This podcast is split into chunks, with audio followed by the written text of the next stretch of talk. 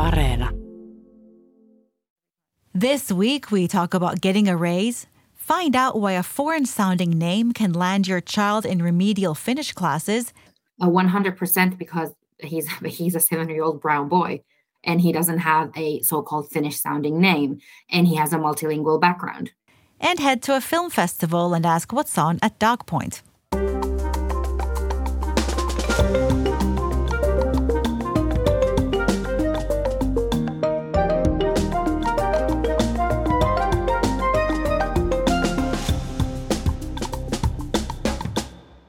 I'm Zena Iovino. I'm Egan Richardson. And this is All Points North. It's been a busy week so far. What have you been covering in the news? Well, it's kind of bubbling under a little at the moment, but I have been following the strikes that started this week. Around 12,000 workers are on strike in the chemical and industrial sectors, and retail workers could walk out later in the month if there's no deal on pay. Yes, anxiety over the cost of living is driving industrial action at the moment, as Finland has seen inflation running at nearly 10%. That's starting to bite, and people's salaries aren't going as far as they used to. And of course, that's feeding through into this round of pay talks. Now, you might be listening to this and thinking it has nothing to do with you if you don't work in a chemical plant, but you would be wrong. These negotiations will set the tone for other pay talks across the economy.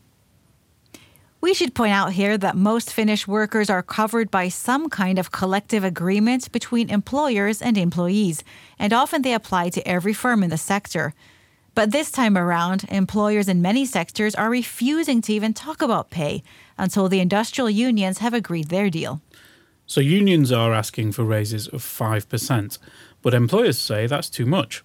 It might sound like a lot after many years when deals were less than 2%, but with inflation running at nearly double that, even 5% would leave workers' salaries worth less than they were last year.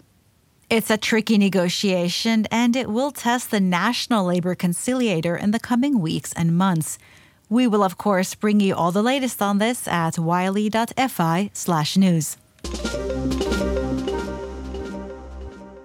Next up, we're talking about learning Finnish and Finnish schools. Finland has received outsized attention in the education world since its pupils ranked the highest on an international test some 20 years ago. That's a popular topic on this show, isn't it? It is, but today we're going to talk about Finnish schools' approach to multilingual families. Here at Yle News, we've explored how schools sometimes funnel Finnish speaking kids into Finnish as a second language classes.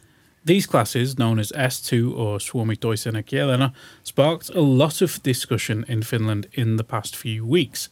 It all started with a study suggesting that immigrant background boys are struggling to get their Finnish skills up to scratch, even after their first two years of school. These children are usually split from their native speaking peers and taught Finnish in a separate class. This approach has been criticized by some teachers, saying that it creates a two track system where kids in S2 get schooled in basic Finnish while their peers in regular Finnish classes move forward in the language. And this is a really common problem. We do hear about it all the time. To take just one example, Mohamed Al Emara, who's a Finnish football referee, recently told Helsingin Sanomat that he was put on the S2 track as a teenager with no consideration of his actual skills. He had moved to Finland from Iraq when he was a toddler and he was fluent in the language. He said studying easy Finnish made things more difficult for him later on at university when he had to use Finnish in an academic setting. He also said that now his own kids had faced similar issues. Egan, you'll remember that last year we spoke to Mona Eid from the Finnish Institute for Health and Welfare on the show, and she told us that kids who have lived here all their lives are sometimes labeled as non native speakers simply based on their appearance or name, if it's not typically Finnish, kind of like Egan or Zena. Indeed. it, it is a story, as I say, that we hear about very often. Yes, and it's exactly what happened to our listener, Aisha Manai's son, when he started first grade last autumn in Espoo. Ultimately, why do you think they channeled your son into Finnish for foreigners? Uh, 100% because he's he's a seven year old brown boy and he doesn't have a so-called Finnish sounding name and he has a multilingual background. But the thing is that there is nothing wrong in his Finnish skills. That's the thing that irritated me the most. I would understand if there would be an issue, but there's never been an issue with his language skills. And as I mentioned, we, we speak three languages at home, but our son responds to us in Finnish 99% of the time. And, and my husband and I speak Finnish together, and this has never been an issue. So it, it felt very out of left field. And that was Aisha Manai, who told me she had to write a motivational letter asking that her son be allowed to attend regular Finnish class. Her request had to be approved by both her son's classroom teacher as well as the school's special S2 Finnish teacher. I also talked to Lauri Stolberg.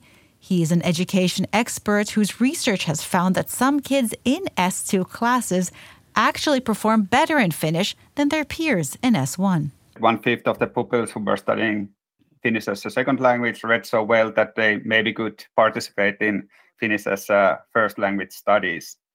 So there were 362 pupils whose reading skills were better than one third of the Finnish as a first language students, and it was about 2,000 pupils. And there we heard from Lauri Stolberg, who has also worked as a teacher. It does sound like there's room for improvement when it comes to schools identifying pupils that need extra help in Finnish. And it does sound really haphazard if some S2 kids are doing better than those in regular classes.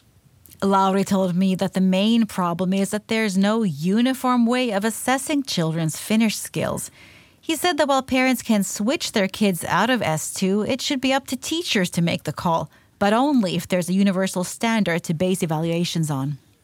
But if we backtrack for a moment here, Schools pull children's mother tongue information from the population registry, and the system only allows one language to be listed, which can confuse things. But it might soon be possible to put down more than one official language in the population register. I've heard there's a new citizens initiative on this. Is that right? Yes, there is a citizens initiative on the topic, currently in the works, proposed by the Intercultural Families Organisation, Familia, they exist to help cross cultural families navigate Finnish life. So I started by asking their CEO, Elina Helmanen, how often they find Finnish teaching is a problem. Well, we have come across that um, issue. We we actually did a survey 2020 about racism and discrimination in intercultural families, and there there was a lot of answers how uh, kids uh, had been directed to the S2 because of a foreign like not a typical Finnish name. I hate to say what is typical Finnish name because we have all kinds of Finns here with all kinds of names, but in a way that that the name might affect that person is directed to the S2 or the skin color. So the racism and discrimination is there. And I think the initiative, if we could mark all our uh, languages, mother tongues, that could help. Of course, I don't the racism and discrimination is still something that should be focused or also on that. But I mean, it would help. This is a point we've come up against quite often the binary nature of these decisions. You're either one thing or the other, and if you don't fit into that box, the system often doesn't know what to do with you. This is very true.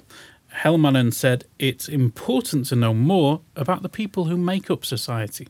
Well, Finland is um, even though we are bilingual country, we have two official languages, Finnish and Swedish. We are only able to register one mother tongue in the Finnish population registry, and um, I mean we are multilingual. Um, society. Finland is multilingual. We have many families who are bilingual or have more than one or two languages. So i think to to make it visible what is the reality of what the people are living in. And also we we think that it would provide better service design if we would know all the languages when it comes to education or healthcare or you know all all kinds of benefits related to that and that was Elina Helmanen telling us why she thinks Finland should allow people to register more than one native language. Is the initiative likely to make it to Parliament? Well, that's the big question. They only have 2,000 signatures at the moment and they need 50,000, so there's a long way to go. And of course, many of the people most invested in the issue are unable to sign these initiatives because they're not Finnish citizens. But there is a long way to go. The deadline for signing up is in five months' time, so it's early days yet. I'm sure we'll follow its progress here on this show. You can join the conversation too. We want to hear what's on your mind. Just leave us a voice note or text on WhatsApp. Our number is plus 358 44 421 0909. Let's see what else has been happening this week. Turkey has said it could approve Finland's NATO membership, but not Sweden's, after weeks of pressure on the Swedish government to meet Turkey's demands on security and protests by Kurdish leftist and far right activists in Sweden. Finland has so far stuck to the line that it will join NATO along with Sweden, and Prime Minister Sanna Marin visited Stockholm on Thursday to show her support for Sweden. Finland's foreign ministry has warned Finns in Turkey to exercise caution when out and about and to avoid large crowds and demonstrations. The other Nordic countries issued similar warnings. Finnish police said that burning the Quran would violate Finland's laws on religious peace. Some anti NATO protesters had said they would burn the Muslim holy book, just as a Danish far right activist had done in Stockholm last week. Experts told Yle that GPS jamming that caused an aviation shutdown in southeast Finland last year was likely the work of Russian military units. Analysts told Yle that Finland should prepare for more serious interference in future. Finland came second in the annual Perceptions of Corruption Index, which is published by Transparency International. The organization's Finnish chapter said, however, that the country has significant vulnerabilities on corruption and that their index might not properly measure structural corruption. MPs approved a reform of gender recognition laws that allows people to change their legal gender without lengthy medical processes or proof of infertility. The vote split government and opposition parties, but 113 legislators supported the move. A majority of Finnish MPs who responded to an Yle survey said they would be in favor of changing legislation to allow grocery stores to sell wine. 69 out of 131 MPs who responded said that grocery stores should be allowed to sell wine. The consumption of hard coal in Finland increased by 10% during 2022 compared to the previous year. The increased usage was especially apparent in the production of electricity and heat. And in possibly related news, January was exceptionally mild in Finland, according to the Meteorological Institute. The city of Rovaniemi in Lapland had its warmest start to the year on record, and the weather this year was in line with forecasts of global heating. There really hasn't been much snow this winter, has there? Uh, have you managed to get out cross country skiing at all? Well, thanks for asking, Egan, but I'm actually more of an ice skater, you know, but there, there hasn't been much natural ice this year. No, that, that's very true. Would you like a weekly summary of the top stories from Finland sent straight to your inbox? Just sign up for our weekly newsletter. Go to yle.fi slash news and look for the newsletter tab at the top of the page. That's yle.fi slash news. Normally, near the end of the show, we talk about plans for the weekend. But Egan, you've already started your weekend plan, haven't you? Yes, my weekend will include a few films from the DocPoint Festival that's currently on in Helsinki. It started on Tuesday, and there are more than 100 films being screened at cinemas across the capital. So it's a great chance to see something a little bit unusual. So, what's on this year? I asked the festival's head of programming, Inka Achté, about this. She explained that the festival is split into themes. And one of the main themes this year is music. There is a special pop up cinema at Tiivistämö in Kalasatama that has bands and a bar and seems like a really unique space for a cinema. The opening night saw Rap and Reindeer, a film about a Sami rapper coming of age. And that screened again on Friday, actually, as part of the festival's hip hop night, featuring performances from several Finnish artists. Inka also said that the last couple of years have had an impact on the kind of films at the festival this time around.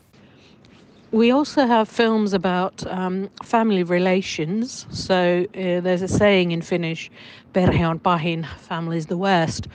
Um, sometimes it is, sometimes it isn't, but um, I suppose it might be because of the pandemic. A lot of us had to, had to, or were able to spend um, quite a lot of time with our families, and and I saw that a lot in the um, when I was selecting films for DocPoint, there's a lot of films where people have turned the camera, directors have, filmmakers have dr- turned the camera towards their own family members and them, and themselves and the relation difficult, often difficult relationships that they may have with their um, with their loved ones, with their family. So this is another thematic section. Um, we also have one, also kind of stemming from the pandemic, um, which um, locked us in for for so long. Um, it's called Loving Humanity or Lo- Loving Humans. And that's kind of has a very gentle, loving look at us humans. Um, the reason why I say it maybe stemmed from the pandemic is because, um, you know, I think a lot of us were so exhausted reading every single day from the news and from, from the media about the pandemic. And just as we were done with that, um, the war in Ukraine started, or Russia attacked Ukraine. Um, so while of course DocPoint doesn't close their close our eyes, we don't close our eyes from the reality of the world, um, and we do um, shed a critical eye on the world and, and phenomena. It's also somehow important, I felt, for audiences to see that which is good in us and that which is gentle and loving in us. So this is why we have also a lot of films dedicated to how wonderful humans are and what's funny and beautiful about us. That's all very well, but some people are a little documentary averse. They're not quite sure it's for them. So, is there anything to entice those people along this time? There surely is. Here's Inka again. Uh, my tip is please watch them. Uh, documentary, maybe if you think it sounds boring or educational or something, it, you, couldn't be far f- further from the truth. We have hilarious films with strong stories. Um, also, I would um, refer back to the music program. We have tons of films in the program that make you want to dance, make you want to grab a drink, um, move around. Um, so you can, especially at our TV venue, um, where we host screenings together with Pop Up Cinema Helsinki. Um, you know, it, it's it does it. You don't have to const- uh, sit down all the time, or um, you know, you can grab a beer, um, have a chat, um, dance to the music and the, uh, during the film or within the film. So I would encourage everybody to check out the sidebar program, which has so much music and so much um, other events going on as well. But primarily, I do think that um, the the real life is so full of wonderful stories, um, most incredibly crazy, weird stories that I really encourage the listeners to give documentaries a chance and go and, and go and see as many as you can. You, I think you'll be surprised. The weekend is approaching, and I will be on the news desk, but I'll also be enjoying a few Louis Theroux films on Yle Areena. There are many on there, some I've seen before and a few I haven't. It's worth taking a look. And if you subscribe to our newsletter, you will get the Areena links every week. What about you, Egan? What are you doing this weekend? Well, I'll be watching documentaries, of course. Possibly also enjoying some Runeberg tarts, but we talk about them too much on this show. Well, it's an important reminder, Egan. Runeberg Day is this Sunday, so get those pastries while you still can. We wouldn't want our listeners to miss out. And on that note, we will end as we always do by saying a big thank you to you, our audience, for listening to and supporting All Points North. I'd also like to give a big thanks to our audio engineer, Panu Willman. Bye. Bye.